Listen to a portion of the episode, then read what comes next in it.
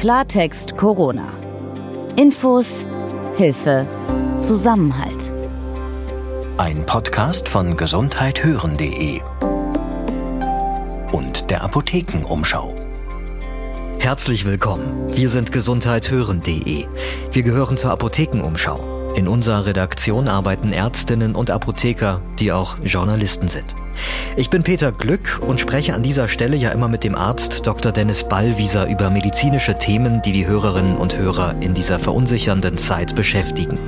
Außerdem interviewen wir weitere Expertinnen und Experten, die uns und Ihnen helfen, die Lage etwas besser einzuschätzen und zu verstehen. Nun ist aber Ostern. Eine Zeit, die man normalerweise mit seiner Familie verbringt, was für viele Menschen aufgrund der Kontaktbeschränkungen und Ansteckungsgefahren gerade oft nicht möglich ist. Und gläubige Christen zudem können ihre höchsten Feiertage nicht in der Gemeinde feiern. Die Kirchenbänke bleiben in diesem Jahr leer. Wir haben uns entschieden, über die Ostertage in diesem Podcast mal nicht Aspekte der körperlichen Gesundheit näher zu beleuchten, sondern uns mal dem Seelenleben zuzuwenden. Ich will darüber sprechen, wie Menschen trotz der für viele schweren Zeit, in der wir uns befinden, Hoffnung und Kraft schöpfen können, wie ein Gemeinschaftsgefühl entstehen kann und was wir aus diesen Tagen mitnehmen können.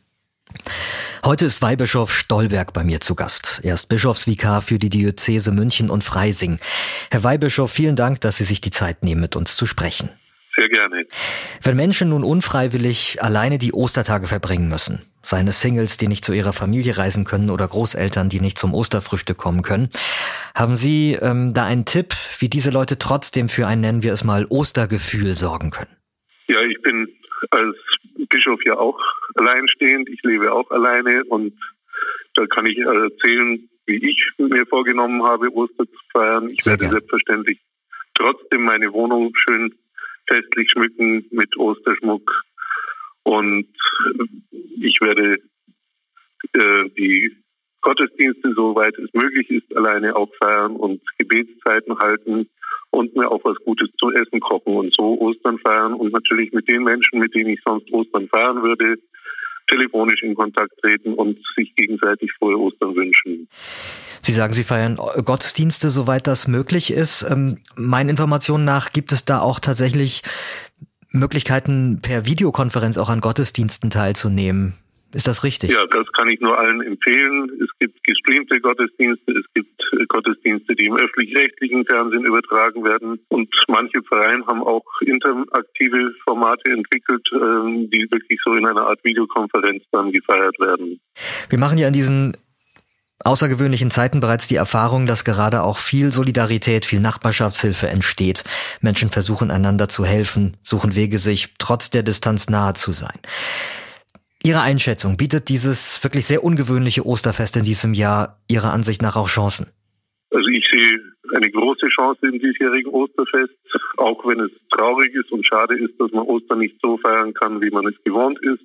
Für mich spielen die gemeinsamen Gottesdienste immer eine große Rolle. Es ist für mich der Höhepunkt des Kirchenjahres.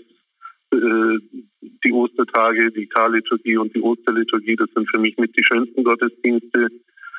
Aber es ist auch eine Zeit, wo wir als Menschheit durchaus, glaube ich, ins Nachdenken kommen über die Art und Weise, wie wir leben und ob da vielleicht manches doch auch ein bisschen oberflächlich und schnelllebig ist.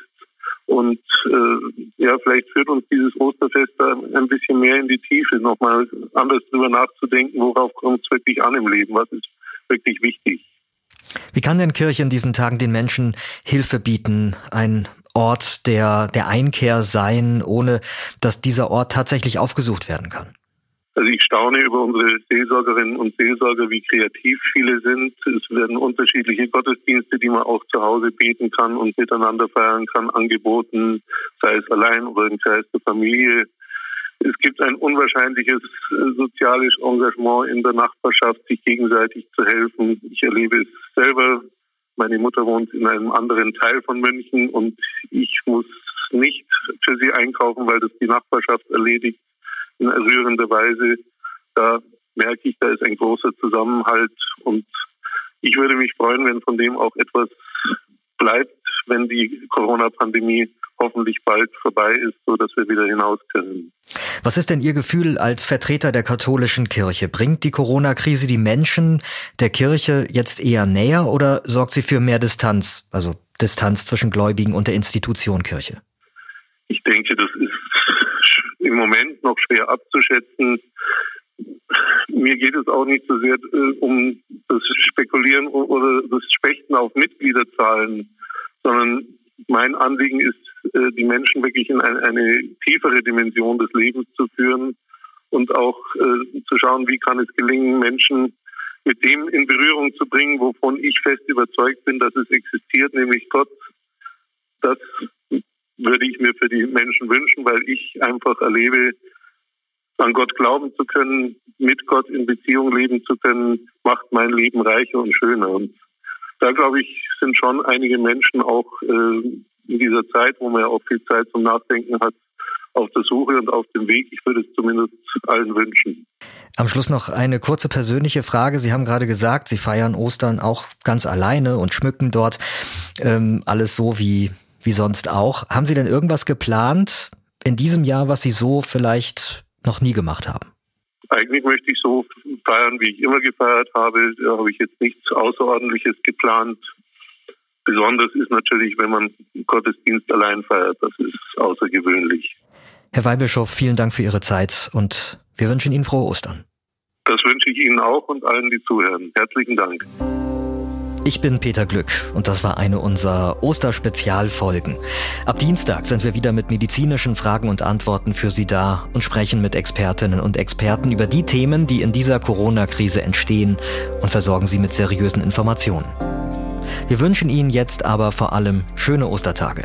Ach ja, und wenn Sie medizinische Fragen rund um Corona haben, können Sie uns die gerne per E-Mail zukommen lassen, natürlich auch über Ostern unter der Adresse redaktion.gesundheit-hören.de und auf welcher Podcast-Plattform auch immer Sie uns hören. Wenn Ihnen Klartext Corona gefällt, dann lassen Sie uns gerne eine gute Bewertung oder auch ein Abo da. Klartext Corona. Ein Podcast von gesundheithören.de und der Apothekenumschau.